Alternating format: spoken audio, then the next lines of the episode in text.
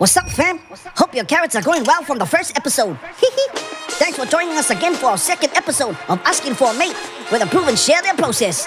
Our special guests today are from the world of Pacific and Aotearoa filmmaking. Ooh-wee.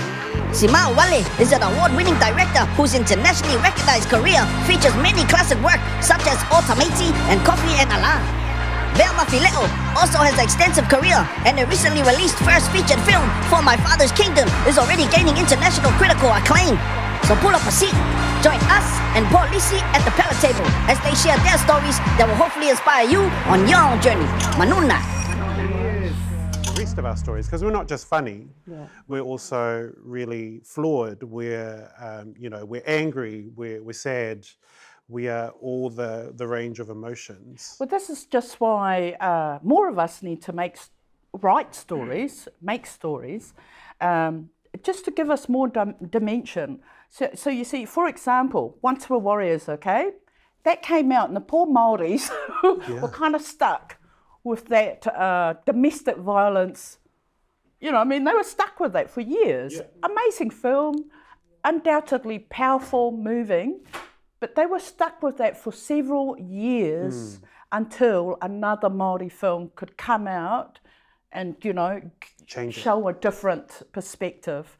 Um, so same with us, you kind of feel kind of responsible, but at the same time, you know, you've got to tell your own genuine story, eh? Yeah. yeah, Like, speaking how did you feel? yeah. yeah. how did you find that process of crafting the story but knowing that this story was so personal to you?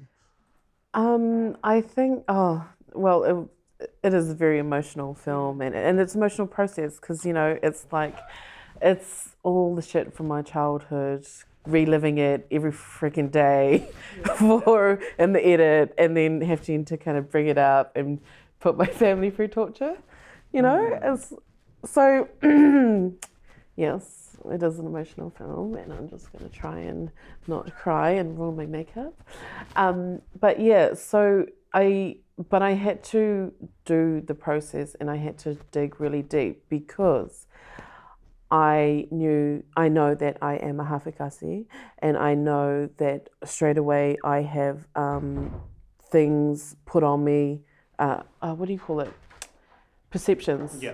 People's own perceptions put on me. Mm-hmm. And so if I want to make something where it is potentially going to help change, make change, mm. then it has to come from the absolute place of authenticity mm. and um, come from a place where no one can challenge you about that's not your story because actually that's my damn life. you know? Literally. Yeah, literally. So and and you know when when you talk to people and you say you're doing things the wrong way, what happens? They shut down. They don't listen.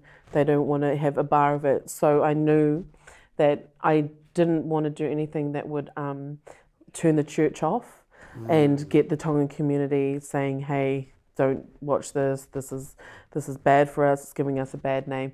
And so you have to come from a place of love, because who is going to?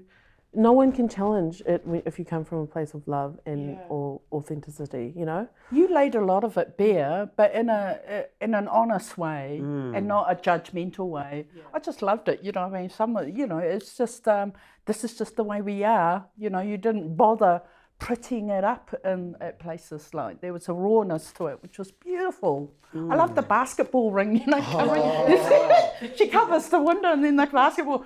Oh, I love it. Island humour. It's gorgeous. Hmm. Yeah. Yeah, yeah. Well, hmm. yeah. I mean, I, I guess that that is the thing is life is raw.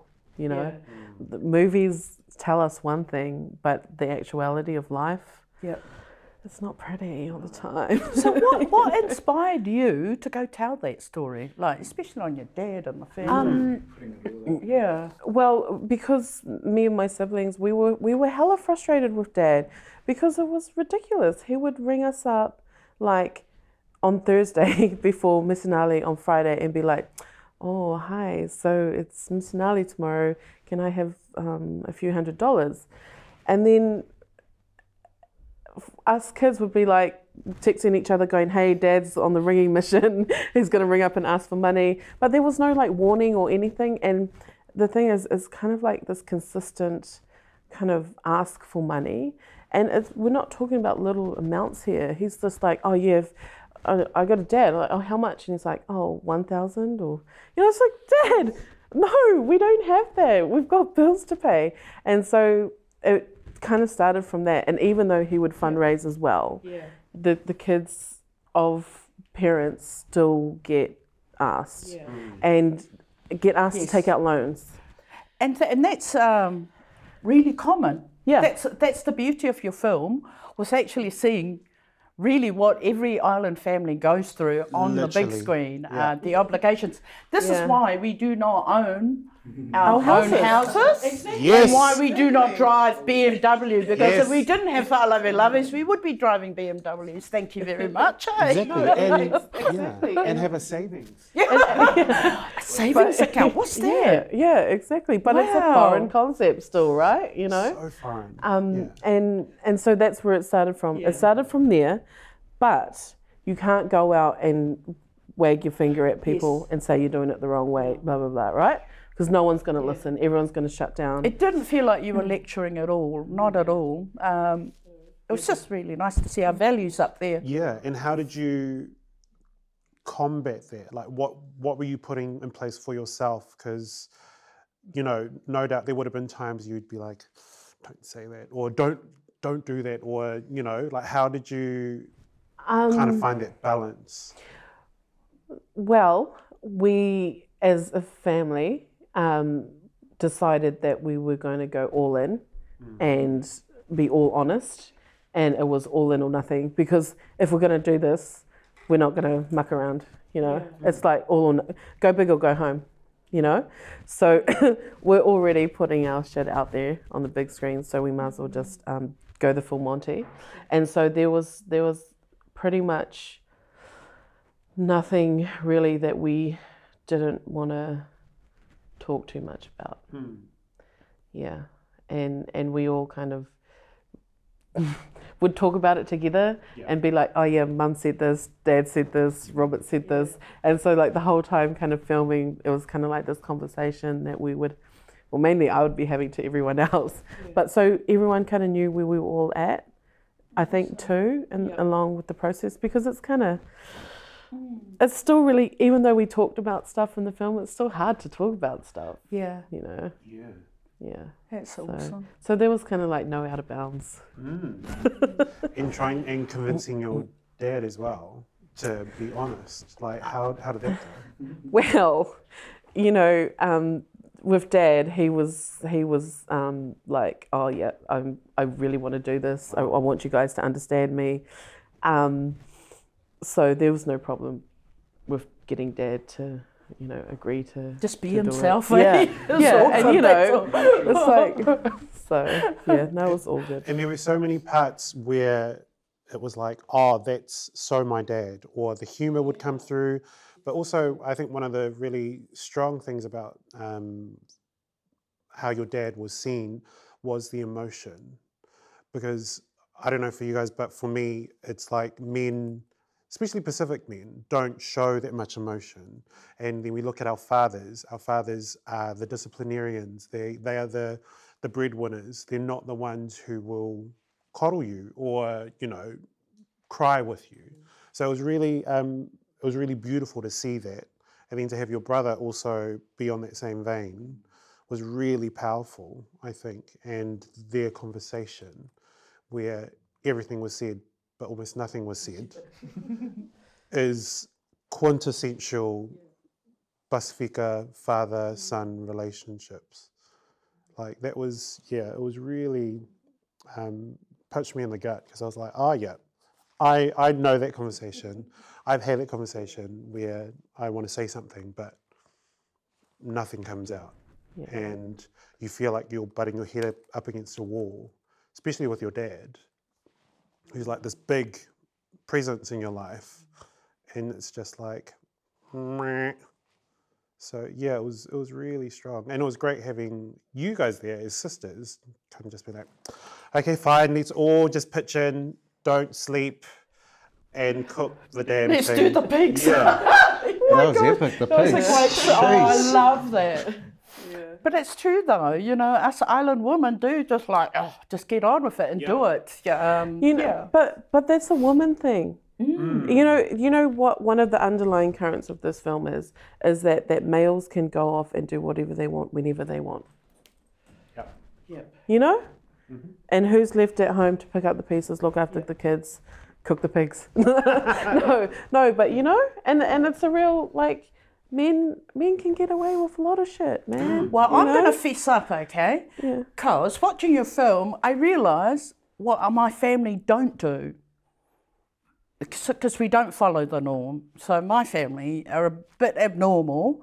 It's like, so we're watching your film, we're going, uh, and we recognise it, we know it, our cousins go through it, our relatives go through it, but I know mum and dad have done it quite differently with us, which is, I don't know why, but we have been treated differently.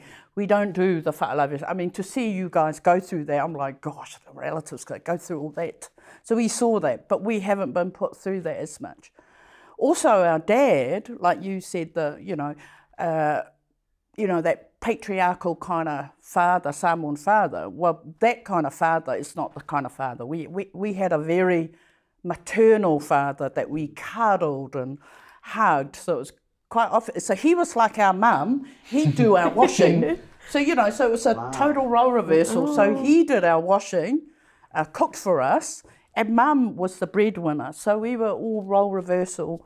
Uh, which is probably why we're like a little bit odd, our family, and why people look at us differently. Well, th- well, look at how open-minded your family is. Your siblings are. Look at where they are in today's world. You know, and it's probably a product of like you know yeah, having so that true. kind of. Yeah, and not uh, going with the expectations, because we all know, I think, as islanders, what it's like to have expectations, obligations, because that's what your film is about too, and have that on you, and the pressure's enormous, and we've seen that pressure on, on um, our family members, you know. So yeah, it was beautiful to see that and feel it, but also for me to go. Oh, thank God I didn't go through that. I'm just going to be honest, you know. Yeah, yeah. I mean, we just, uh, and I guess that's the freedom that mum and dad allowed us to have. Just a bit different. Yeah. Yeah, speaking of those pressures, like I know for a lot of Pacific families, going into the arts is not really an option. So how did you? I'm. I mean, you know, your mum being the formidable woman that she is, Legend. legend. at eh, how old is she now? 80. 80, still painting. Yeah. You know, so with you, I can completely understand that your mum would have been like, yeah, okay, go do what you want. But, you know, with And that's exactly what she did when I was 17. I was just like, okay, go. Oh, mum, I want to leave school. Okay, go. Mum, I really hate my name, Karen. Can I change it? Oh, okay, darling.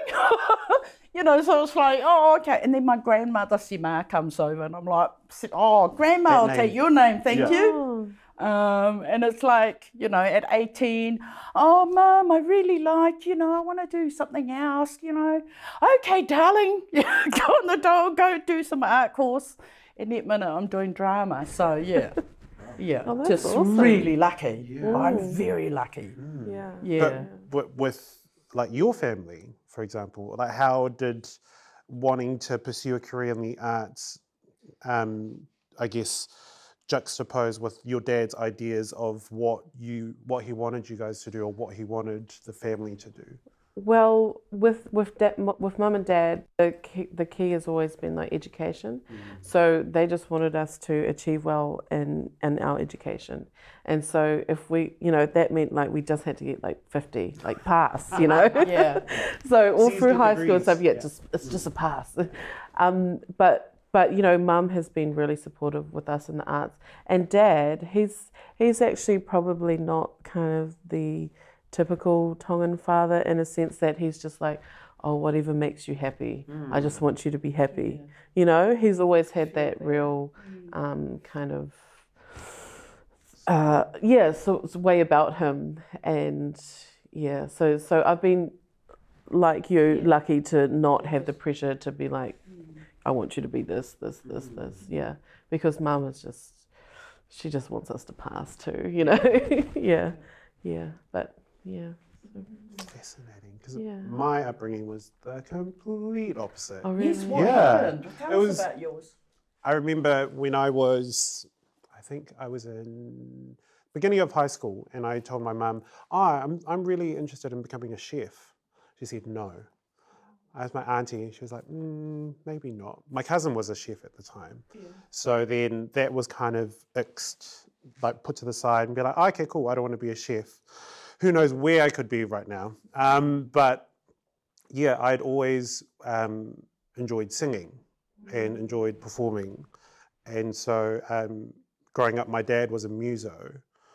Um, and, you know, Matt knows their history goes way back. Um, but he never really was one to be like, oh, yeah, you're wanting to pursue acting. Great. He's, he'd always be like, oh, what are you, what are you wanting to do now? Why do you want to do this? My mum was also uh, very much the same. She was like, you know, you should go whaile aonga, do do school, make sure you pass. um, Be a that doctor or lawyer? Um, I think it was a lawyer at one point. Okay. Um, you know, my sister wanted to become an architect. She didn't. Um, she wanted me to, me to be a lawyer or something. I didn't. Um, so it was, yeah, it was a really interesting um, dynamic trying to grow up where you feel this real pull to the arts, but there wasn't that support. Um, so I, I guess the way that I did find it was within the communities that I was able to kind of, after university, immerse myself into, which is like working with you on Fresh and, you know, um, finally meeting you and, and being like, oh my God.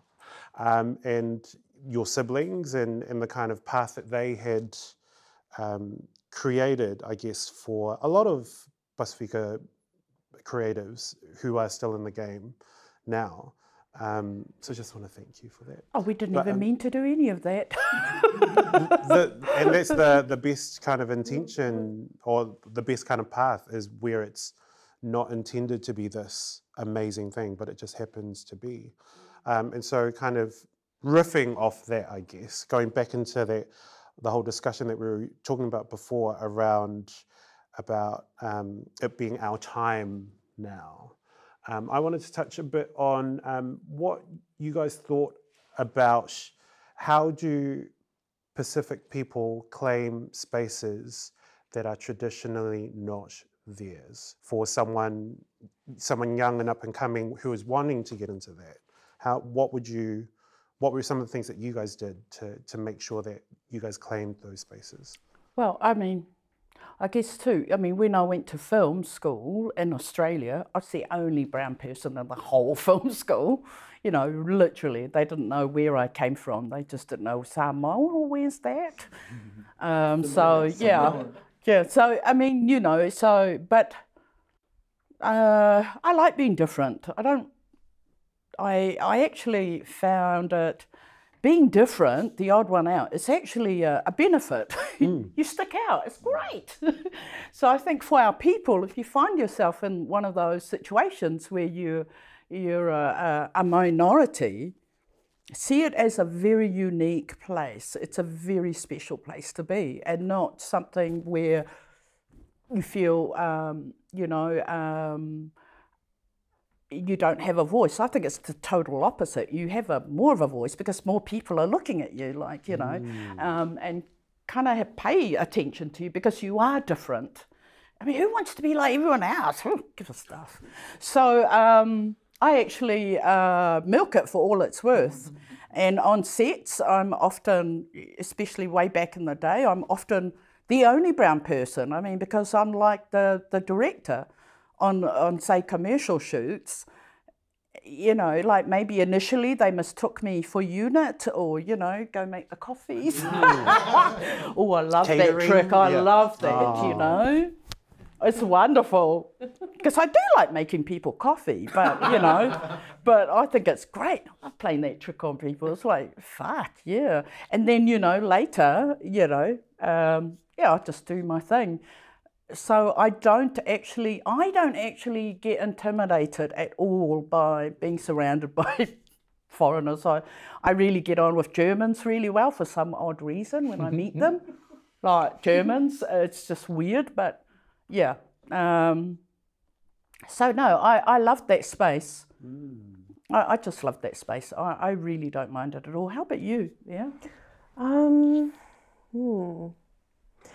I I mean I well growing up we we were always kind of on the edge anyway because you know in Hamilton we were the only um, Pacific, well pretty much the only Pacific Island family at school anyway. So I've always kind of been on the on the edges. When I moved up to Auckland I we had a complete culture shock. Like there's so many brown people. And they're not Maldives. so it was kind of it was a it was a bit of um you know. But but I mean it's yeah I mean I I just really just roll roll with it as well you know. Um I guess um what I tried to do though uh, with especially Tongans um well, mainly only Tongans. No, um, uh, but is to try and encourage filmmaking. So when we go back to Tonga, we always try and like pull in our local um, people who are interested and chuck them on the camera or chuck them on the sound. So I always try and I don't know increase kind of uh, interest in, in arts and stuff in Tonga. Um, but yeah, otherwise it's just kind of um, majority though I've kind of worked on PI shows in the industry, like with with Fresh and all that kind of stuff. So yeah, So it's been quite nice. it has, and you know, lots of fun and I think yes too. As a woman, you know, I, I find myself like being, you know, a woman because it was a really male-dominated industry. Um, even today, if you're doing drama and stuff like that, it's a lot of males everywhere. It's got, getting a bit better, but um, someone once said to me, uh, "Sima, you know, how do you find the sexism in the industry? You know." and all these men and stuff. And I said, hey, I got no problem bossing men around. it's like, oh, not, no problem. I've got no problem. Uh, you know, it's um, so I actually just relish the role. I mean, I relish it. It it is interesting It's fun. going onto like a proper Palangi set off the back of a island set though. It's a different, you know, oh there's no mucking around, no loud laughing on, on this set. you know, it's all straight business. So that that's a different um there's just a different work dynamic to it. No running off to eat halfway through a shot. Yeah. Or no panipopos or, or anything in catering. Yeah. But I, I, I- went to Fiji once to uh, help a mate out because he wanted me to go over there, save some commercials or something because something went wrong. So I fly over and it's got this Fijian crew. So of course it's like, you know, luckily I grew up in Samoa, so I know what islanders are like. I'm like, wait. They're like suddenly oop, on their toes. And um, they ended up doing a beautiful job. I love our people, you know. Um, it's just a different attitude to think, but man, once it's like, like it's all go. It's really amazing. So yeah, and in Samoa too. Uh, for about eight years, I was going back and forth to Samoa. Sometimes I'd just take a break with mum and dad when they were living there, and um, there was another mate over there. He wanted to start up a company and never shot any films before. So, so that minute, I'm also over there, supposed to be holidaying, but I'm actually helping to train Samoans. It was the most fun thing. You know, village people. It was just wonderful.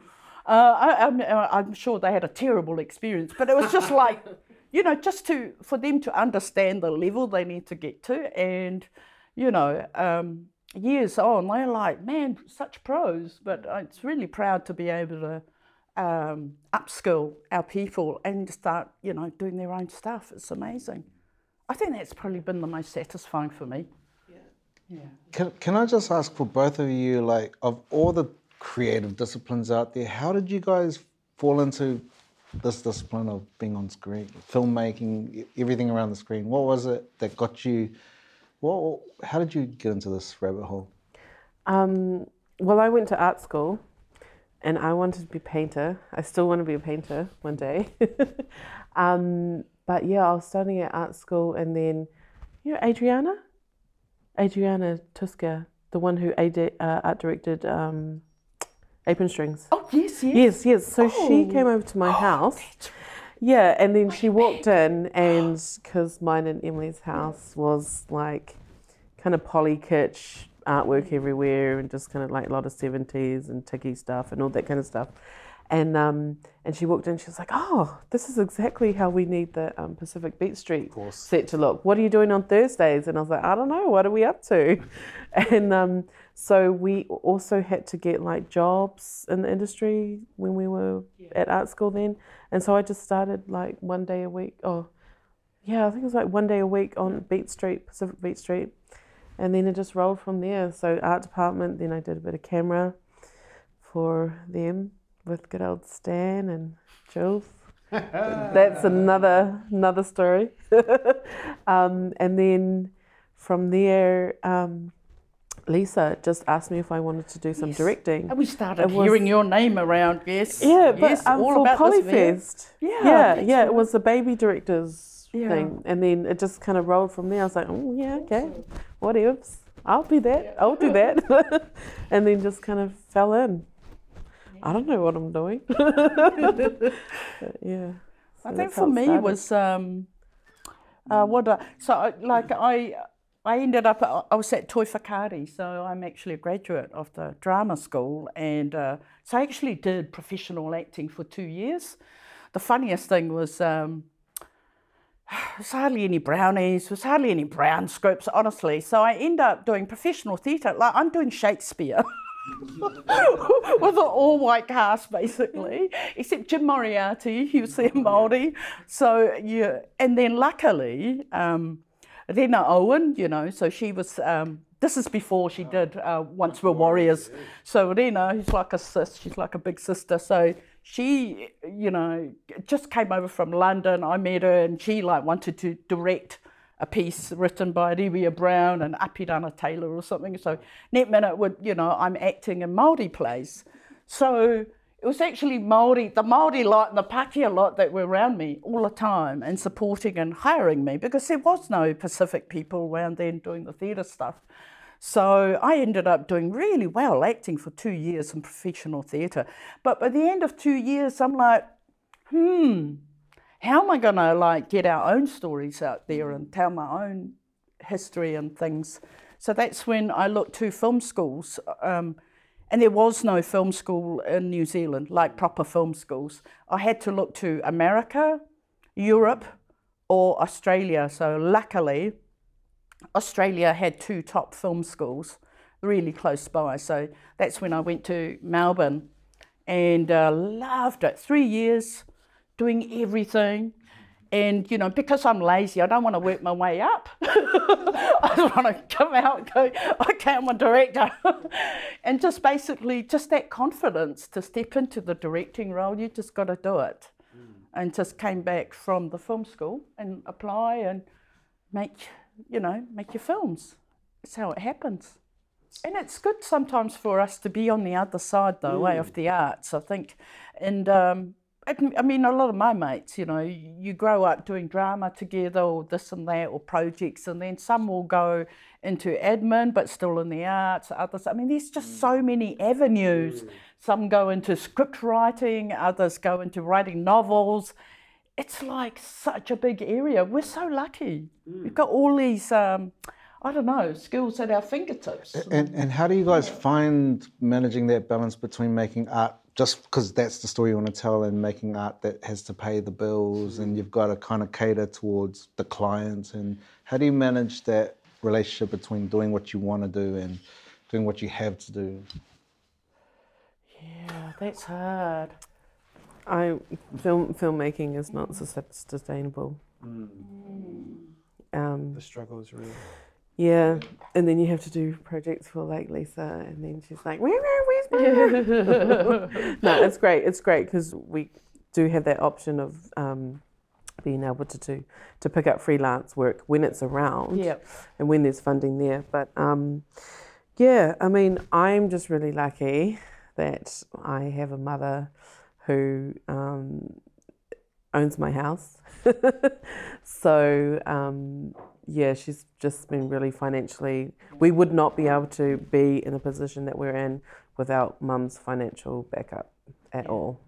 And Um, so we are really lucky. Both me and Jerry have been able to, you know, he's been able to write and stuff because of um, mum's been able to kind of carry us over and support us. Um, which you know, it's, it's, it's a strain. We're a strain on our family. Yeah, yeah. we are. I, I definitely have been throughout the years. Um, you know, because in film you don't make any money, so that you don't make any money really. You just got to like, you know, not pretend that you're to be making money unless you go to Hollywood. But some of us aren't for Hollywood. We're not like we didn't come into this industry to go do Hollywood, or we're like, uh, no, we're, we're here to tell our own stories. You know, there's just different ways of and different things you want to tell. So um, the, the where you make money is actually the commercials industry and TV. So if you do TV, you're more likely to get money. You know, you get paid properly, but um, you know, you commercials just aren't my thing really. So you know, I get fed up with them. So sometimes I just go. You know, it'd be like, mom, or my siblings. So yeah, Can you guys dig into why you guys do what you do then? Because obviously it's not for the money and any of that mm. stuff. Like, what drives you guys to just tell these stories in the way that you guys do and commit them forever? Like, once it's on a digital file, we will always be able to see these stories that you guys make. What drives you guys to be so committed to it? Oh, I think I think s- great tomato. yeah. Uh, well, that's actually wanting to, you know, um, bring a critique about our people. You know, it's um, but also sh- tell a different story apart from skits and um, I think uh, what was the- the other comedy that was on? It was a lot of jandal throwing. Wonderful, you know, colourful at that time. Simises, which is wonderful. I mean, even I was on one of the episodes. Yeah, yeah, I know. I remember. But you know, it's just like, oh gosh, enough of that. So I wanted to do something more art house and uh, something that um, a lot more serious and that I wanted to speak to our people about. And that was basically about the, the treatment of our kids. Uh, because our kids do grow up rather fast, you know, which is amazing, which I think is a good thing.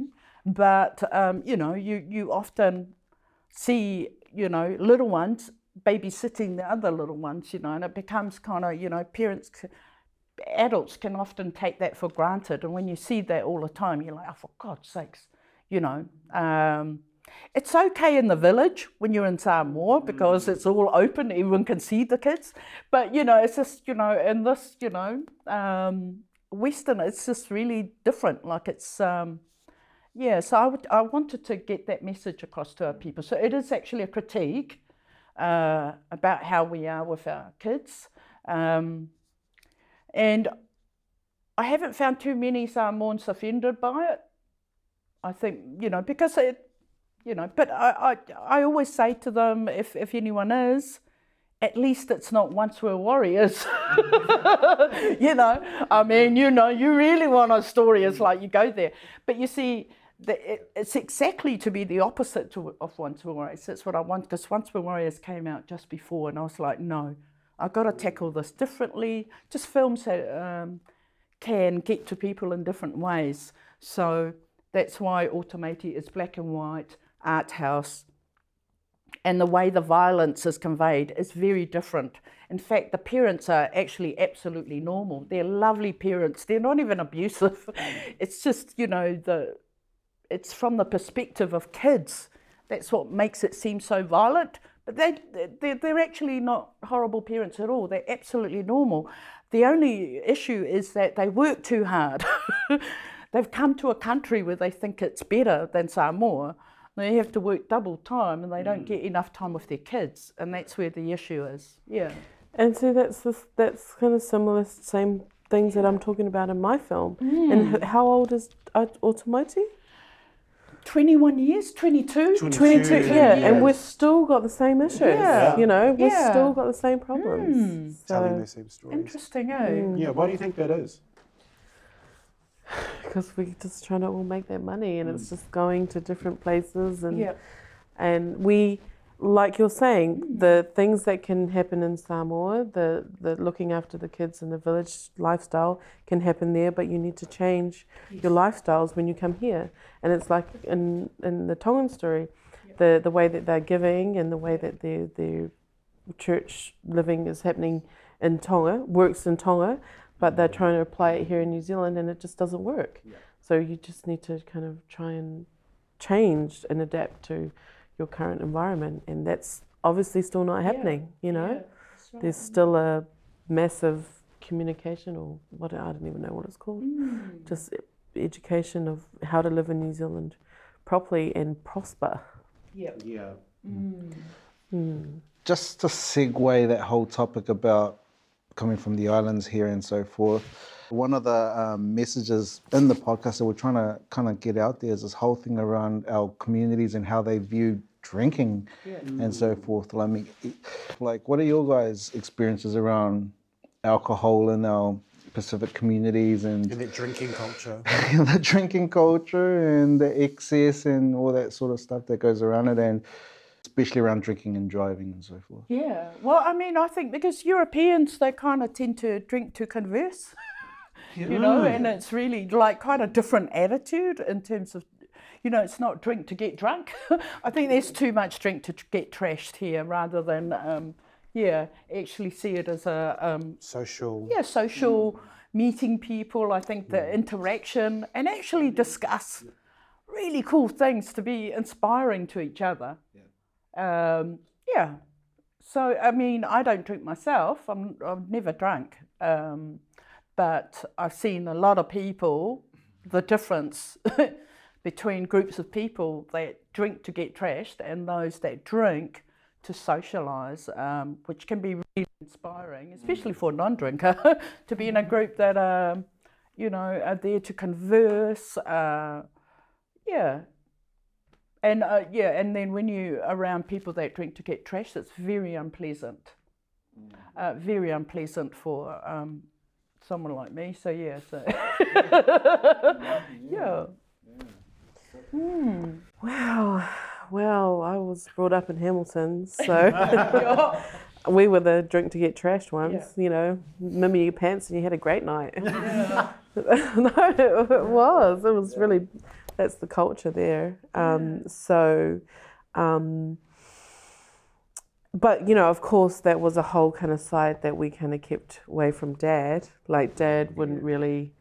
Um, you know, we were kind of seen as the kind of the naughty ones because we were kind of able to drink and go out and go go out in Tonga. We used to go out in Tonga, which was quite bad, because you know, you it, it's only just in the last five years or so where Tongan females have started drinking, going out in Tonga.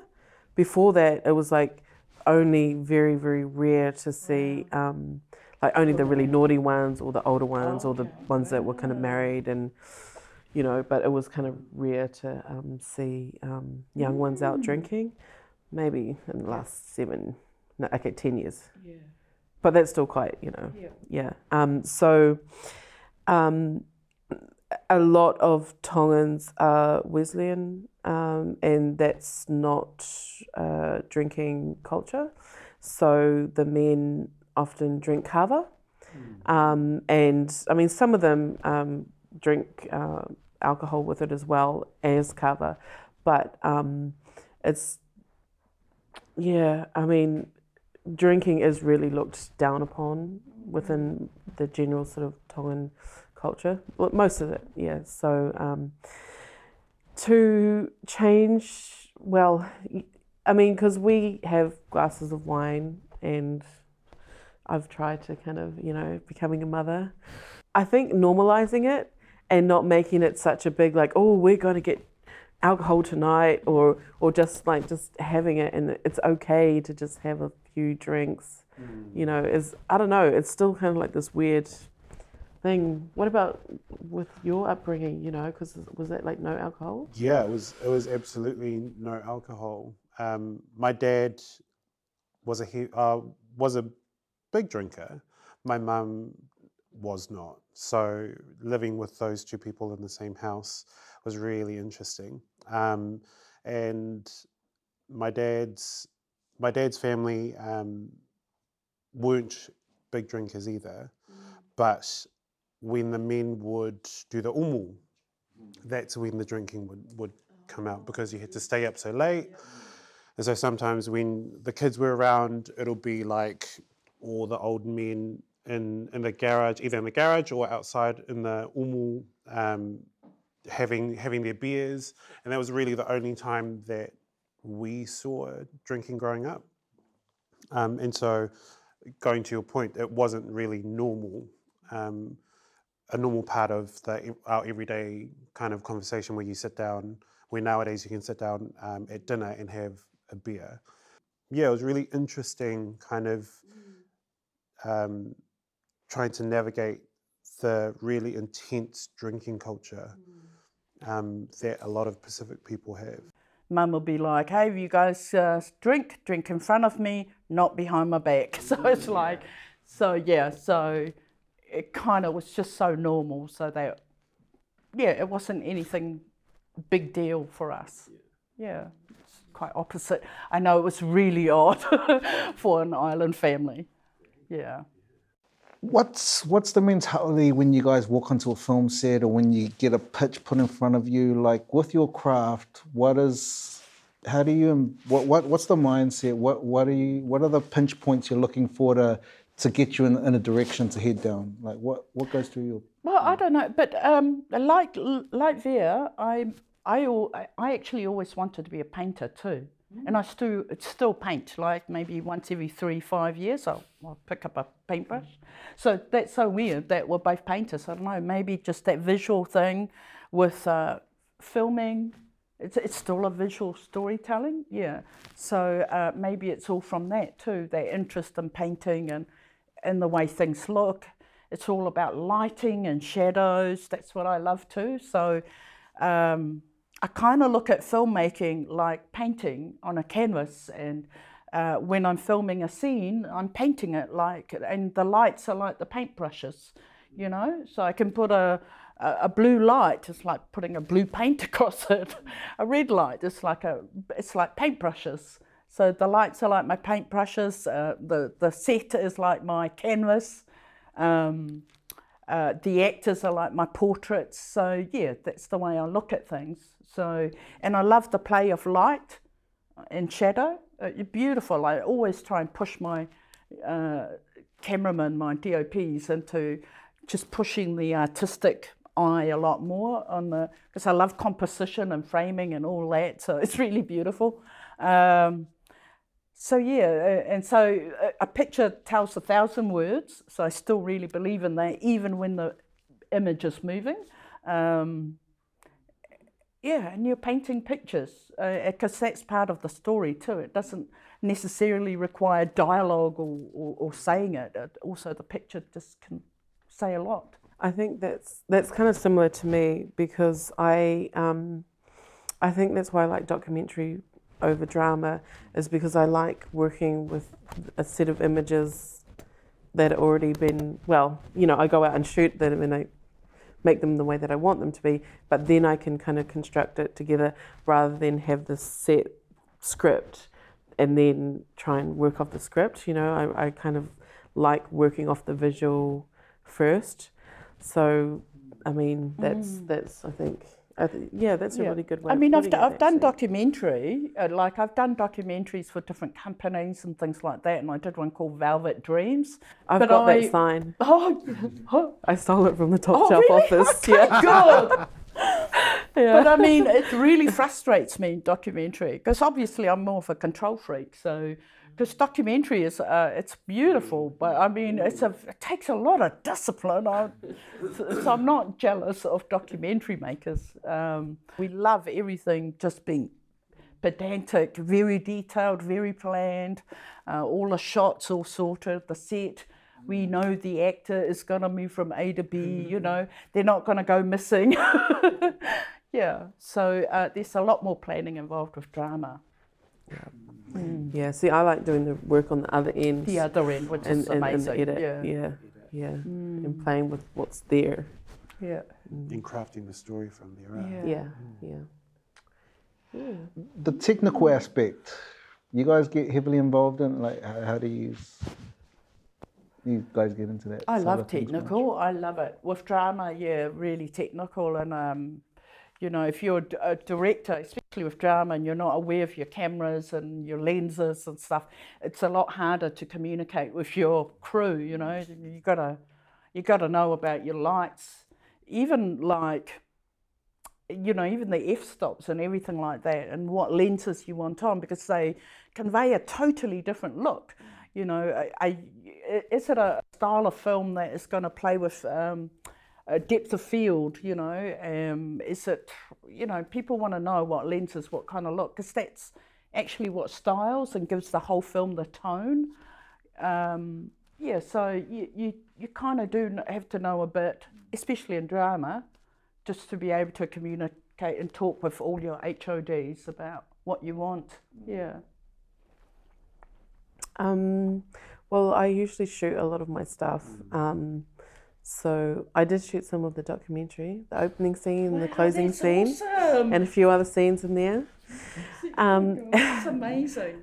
so, but in saying that, Yeah. my, I mean, a lot of it's just point and shoot and just like, you know, I, Hope it comes out. yeah, I mean, I, I'm not overly technical, but I know how to use the camera, and Yeah, you know, I was I was um, second camera at Pacific Beat Street for a while, so Mm. I did. I was doing all the digitizing and that kind of stuff. Um, and I have like the basics of editing, uh, but I. It's much better if someone else can edit for me. I'm very slow, and I always have to like YouTube. How do you do this? um, Avid is um, the system that we use to edit on, and, and that can be quite um, full on. But um, but so I kind of feel like I have like like I'm a jack of all trades but master of none. To be honest, yeah. Hmm. Now, know? just because I know what I want doesn't mean I know how to do it. so you know, I mean, so yes, so you know, yeah, because yeah, so I don't like I don't edit. It's like rule number one, and and in the drama edit suite, you know, you just don't touch the editors. You know, you tell them what you want, but you don't touch their keyboard. So you know, what I'm clueless about editing. I just know I don't like that frame. Cut out five frames there, there. You know, same with camera. I do not touch their camera, but I tell them if I don't like the shot. Yeah. But how do you guys find that in the current climate now, where the, everybody has access to gear now because of technology, and kind of everyone's doing all multiple roles now? Well, that's and why I don't I've know if we're I've losing the to- expertise in those different areas. And how do That's you, why I've had to pick up how to edit, how, how to kind of do camera because because being freelance, I haven't really had the luxury of being able to get a cameraman or get an editor to do to do something, which I would actually prefer. um, yeah, so, but that's kind of working kind of TV base level. You could never edit your own commercials and that kind of stuff. It just depends on Yeah. yeah, or films. Yeah, Like I yeah. didn't. We had a really good editor Wow. for the documentary, Margot Mm. Margot Francis. Oh. She's so good. Yeah. So um, so yeah, it just depends on what project it is, Yep. what you're doing, who you're doing it for, what the budget is. Yeah. It's, it's come a long way. So I'm from the old school. Well, I learned, you know, how to cut a film film, you know, like on a Steenbeck for real. Steenbeck. Can you explain that? Operator, 'Cause a lot- films. a lot of them listening now have no idea what you're Oh yeah, okay. So that was when cameras. There's no such thing as digital cameras. Well, yeah, it is now. Like yeah, it was all film. Basically, it just runs like a sewing machine, and film stock just goes through it. It's basically like a yeah, and it takes photos. You know, uh, 25 frames, uh, 24 frames a second. Uh, all changed now. So I came through that era, which is great. It was great experience. Um, but it was so expensive that it was very elite. So, you know, it was so expensive. It was almost an elitist kind of, you know, core, you know, only like you could count the number of filmmakers on one hand. And so it's, it was even harder to break through because of that. It was so expensive, um, you know. Uh, but as the industry broke into um, computerized and digitizing, Avid came out. Oh my gosh! And now all the software, cameras have gotten cheaper, more affordable. The fact that they actually look as good as film. Oh, there's only one camera I think that looks as good as film, and that's Arri Alexa. So that's about the only one. Uh, I think the others still got catching up to do, but. Um, the fact that it's actually good quality cameras are available, like broadcast quality, and then the editing at home is just incredible. That means anyone can do it. And the classic example is films like Blair Witch. Blair Witch Project that came out just proved to everyone that you know you can do this at home, you can do it with your friends, and then make a big hit out of it. And so films like that was like a milestone in terms of just you know the public going, oh shit, okay, oh they can do that, we can do that. So now anyone can make a film. It's not elite anymore. It's not a mm. elite little club. I first learned how to edit at art school from one VCR through the TV to another VCR. VCR. Can you just explain what VCR is? just in case uh, those don't know. those big tapes. I don't even know. The, yeah, yeah. But Weird, eh? VHS, yeah. Right. Yes. Yeah, yeah. no, Yeah, I, I reckon it's a good thing. It's a good change because then you are able to get stories that you would otherwise not get.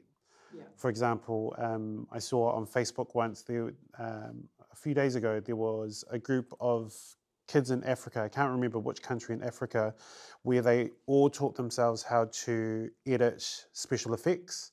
So they were filming on a broken um, Samsung phone. They filmed their whole short film using green screen and editing on this one laptop that um, had hardly any bandwidth. And they said it took them about a day and a half for their film to render.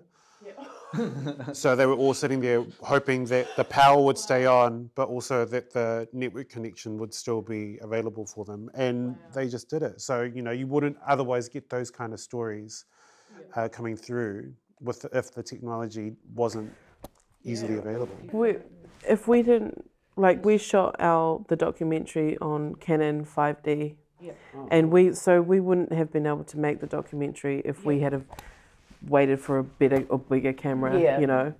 Um, Now these cameras are good enough so to. yeah. so we just Yeah. went out and, and Yes. started. Yeah. You know. I mean, if you're a film wanker and you want, you know, the film look, yeah, you know, and you kind of just, yeah, but yeah, but I mean, seriously, so many cameras are, are good enough to use for. Mm. It's amazing. Yeah, and that Tangerine film that came out a few years Yeah. ago, all on, On an a iPhone. phone. Yeah, Yeah. So it's Yeah. yeah. It's gonna have a it's good thing. story. I think Anyone so. can I think do it. it's a good story. There were there are certain I think going back to Vea's point about authenticity, if um, the story has comes from an authentic place or is a story that is really authentic in its crafting, which is a really wanky way of saying it. But um, you know, it people people can clock bullshit. It's really easy to clock it, and so as a storyteller, it's really about um, making sure that the story you're telling has an emotional truth that speaks to as many people as possible. So, for example, like Vera's film, it's it's her family. It's literally, mm. specifically her family, but the themes mm-hmm. are so universal, and I think that's what um, makes our stories so mm-hmm. special, mm-hmm. especially Pacifica stories.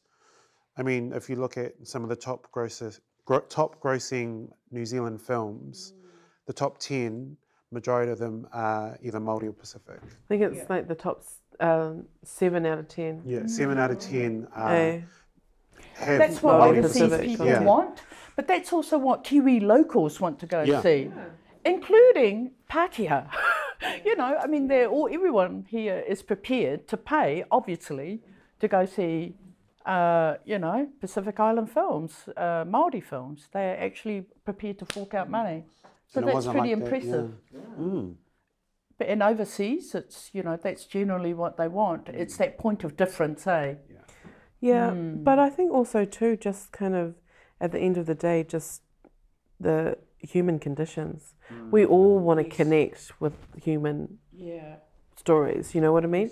So, um, like Moonlight and and all those kind of stories, they can be whatever, but the issues in it are just that general that anyone can yeah, connect with. I feel like that's really an, an important part, exactly what you were saying, you know, Mm. in making good work is that it can really connect Yep. with the viewer. Yes. I think in regards to people that want to tell drama, uh, probably I think the hardest of the, all the crafts in the film industry, I think is probably script writing. you know, it's because you know the storytelling. It it does. It, you know, it is a craft. I find that the hardest, not directing, you know, and you know, running a set. I find that really easy. I mean, yeah, but writing for me is really hard, and um, and I think when you read so many scripts, you, you start to realize, God, great stories are really hard to come by. It's not necessarily the story, it's just the craft. It's like it takes years of commitment. Um, I'm really happy to say that there's so many Pacific Island, you know, people that are willing to learn to write. I've seen them at workshops. It's been incredible. Uh, what is it? South Short, South. Um, South Shorts, um, different workshops that Film Commission put on, you know, just been drawing out more and more people keen to write or give it a go and uh, tell their stories, because actually there's no there's no films without the script. So basically, if you don't have uh, the scripts, it's just nothing nothing can be made in terms of drama. Yeah, so that's actually the starting place. So. Yeah. That's why I do documentary because scripts is so hard. Yeah. They're scary. Yeah. I can't write. I can't spell. That's really interesting with that whole thing, film documentary, and like you used to do like all the those amazing intros for the Pacific Music Awards, like those kind of segments. You did capses videos, and how, how, how do you guys? Um, I mean, is, is that something that you guys still do? Is hop outside of your main kind of film lens to actively seek out those other? I just do what I love doing. If something comes along and then or someone asks it and I'm like, got no time, not into it, I say no. I actually say no a lot.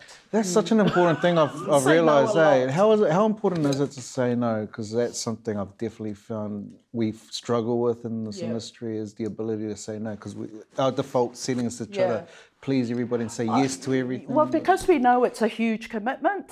Like you can't, you know, you kind of like fuck, you know.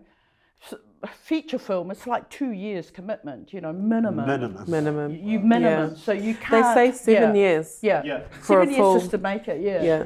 Like, you know, Yeah. start to end on, Yeah. on a feature. yeah.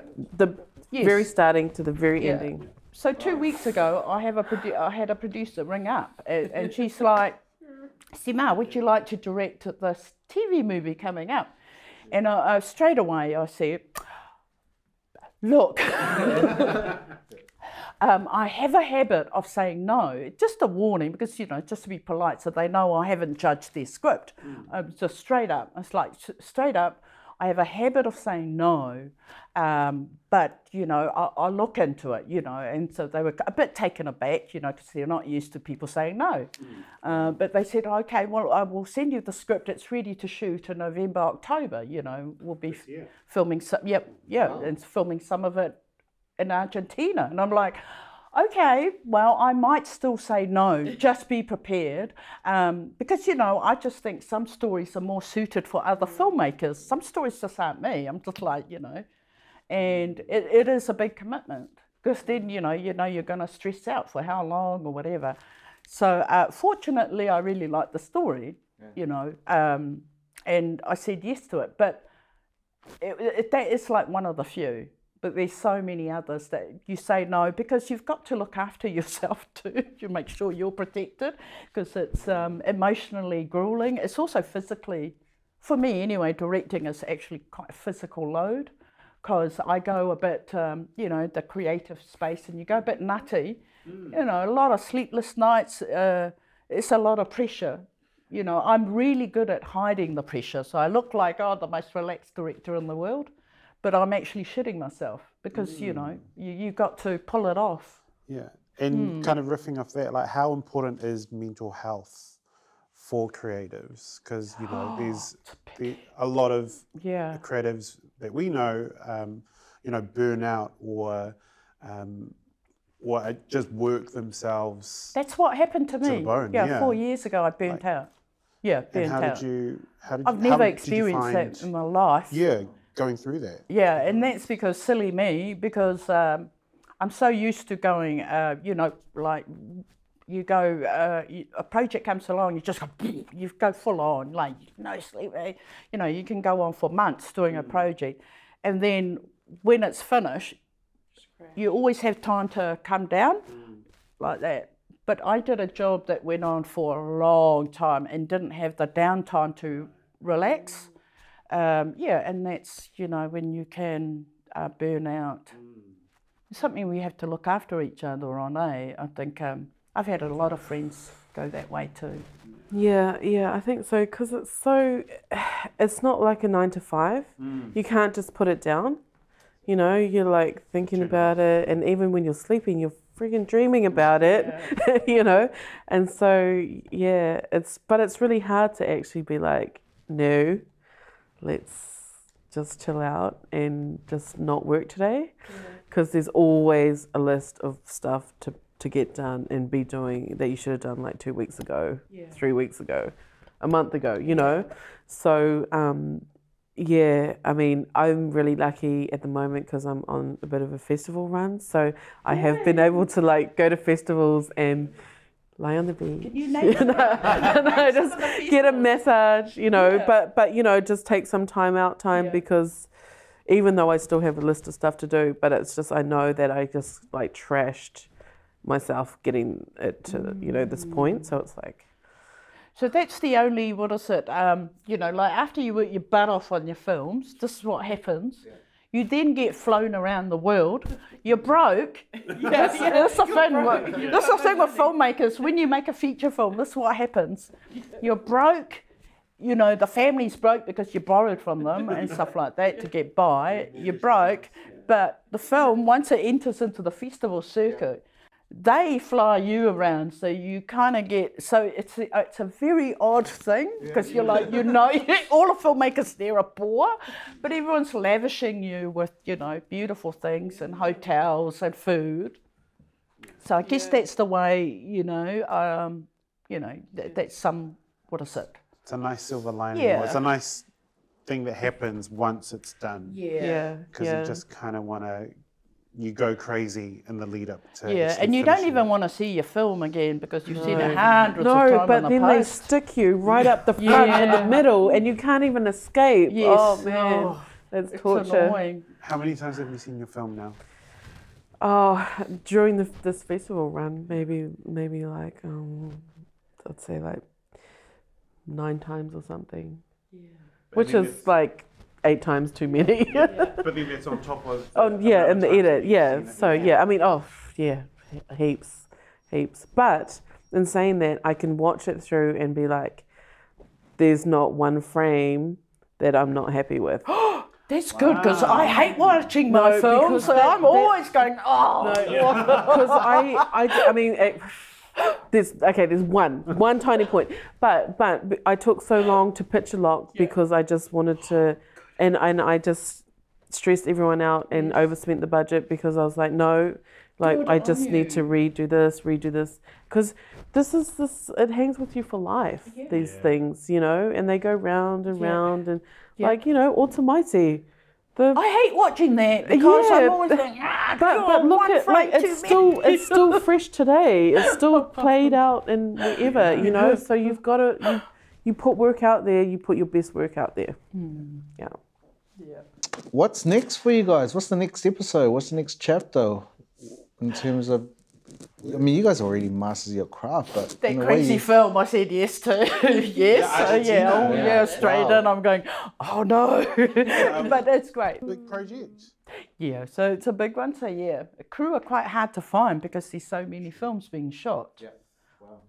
All around the same time. Weirdly enough, a lot of Kiwi films, but also a lot of overseas films. So it's like oh, it's a bit of a battle at the moment. I mean, at least we've got like Albo, our cinematographer, which is awesome. I know what a score. So um, yeah, which is really nice.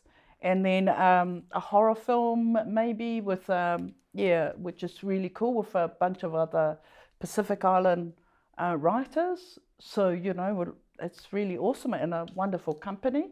and um, and then another project which is uh, my own film that I wrote last year and got funded for, and that's a feature film um, with a wonderful producer. Like she's one of the top-notch producers of New Zealand. She's really amazing, and she goes back to, to theatre days with me as well. So Who's that? Um, Philippa Campbell. Oh. Yeah, she's awesome, and so yeah, we're looking to you know hopefully get that off the ground sometime and film next year. Yeah, It really is seven years, uh. Yeah, it really is seven years. It's a, it's a long. I reckon. Film. Yeah. Um, so I've got uh, development funding for um, Tour. You know the Samoan story about the girl who experiences stigmata. Oh, yeah, and I've kind of had a relationship with her. I did a short film with her, and um, Which showed with the feature film yes, in Berlin. Yes, yeah. So, um, so I'm really excited about um, getting stuck into that. But after this whole other film is left, yeah. So, um, and there's just a couple of other little tiny things, but yeah, I really just can't wait to get on with this next film because this family one is pretty, yeah. And where's the um, where's the film going to next? What are there any other festivals coming up? Um, yes, there is. When does this come out? Soon. Uh, September. A few weeks. Uh, okay. Oh, I'm not sure if I can say though. But a really good Indigenous pe- festival um, in the world. Um, yeah. yeah, yeah, yeah, yeah, which is cool. And I'm trying to get over there too because I know that it's a different kind of, the Indigenous scene is completely different. So I just want to check that out. And um, yeah, there's a couple of other ones. in there. But you can't say. It's so weird, this whole secrecy around film festivals. But anyway, it's a good ride. For those who are just starting, what would be some summary points and advice, practical advice in terms of how they, you know, Oh, I would say I'm still a student. I'm still learning. like you never stop growing and learning. I think that's the thing, and I think maybe that's why. Um, yeah, that's what keeps the passion going because you know everything is different. Every project's unique. Um, if I if you knew anything, you know, like why bother doing it? So, and I think that's that's about being a creative. I think it's always growing and learning uh, with new people, new projects, new ideas. So I think uh, keeping an open mind and that, um, you know, even at my age, uh, I'm still learning. So much to do. It's wonderful. Yeah. Yeah, I mean, I guess um, don't give up because you can scrape the bottom of the barrel and keep scraping and scraping and scraping. Your bottom of your barrel is actually never ending, you know. So that's one of my things is like don't stop until you finish because it's so easy to just chuck the towel in. But you know, you you have to keep working and you made this journey, you started this journey for a reason. So you just gotta keep going, even though it's really hard. Take some time out if you're getting stressed out about stuff, reassess, and then problem solve. It's all about filmmaking is problem solving, It is troubleshooting, eh? troubleshooting, troubleshooting Something continuously. comes up. Oh, okay. yeah, Yeah. it's quite amazing. so- yeah. A really good skill to Mm. to have. Yep.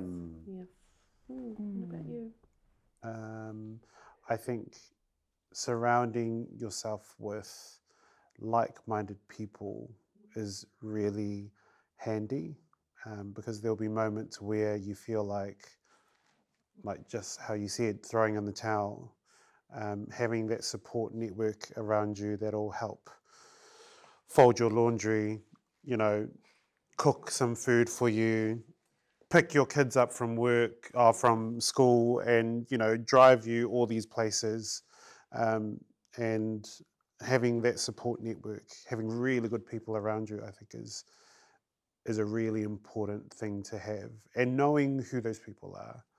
Um, you know because you quite often you can't take everyone and so it's about um, yeah really really um, putting in mind what that goal is that you want to do, understanding that you're going to be scraping the bottle, the bottom of your barrel for quite some time, but knowing that there are other people there scraping it with you, or holding your hair up, or you know feeding you while you're still scraping. That's that's really important. And that's right. We all have turns scraping. Like Yeah. everyone's, it's like just that. Everyone, hey, everyone has their time, sit down, uh, and you help each other. Like that's the thing. You go eat at your mates that's just scored a job.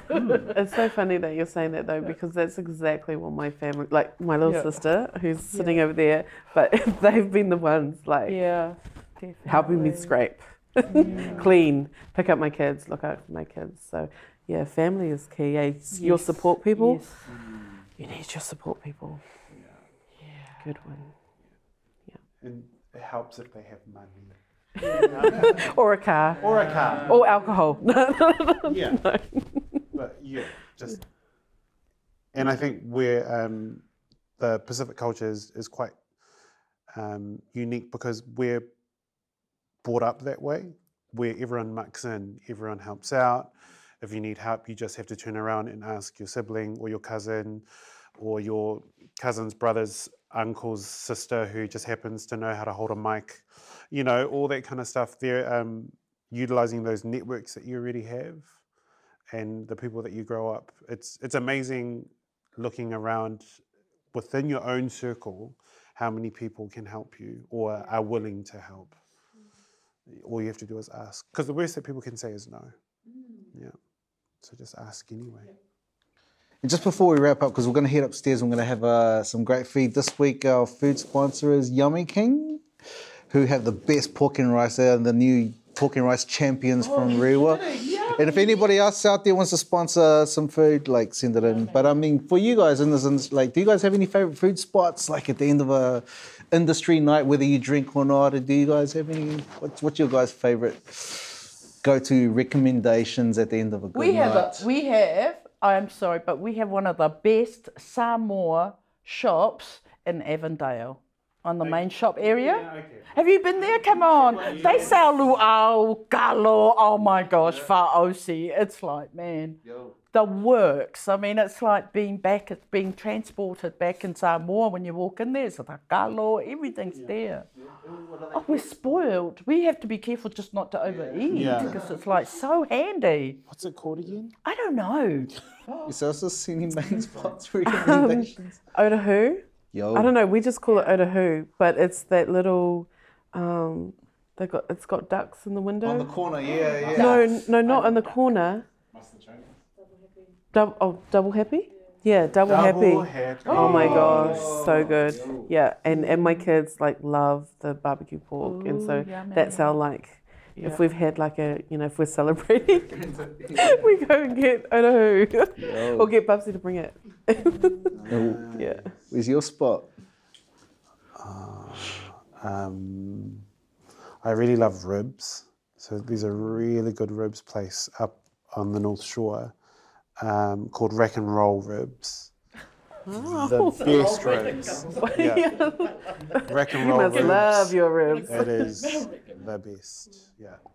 Okay. Yeah. Well, cheers, guys, and Oh, thank you cheers, so mate. much. Um, I don't drink. and, and thank you so much for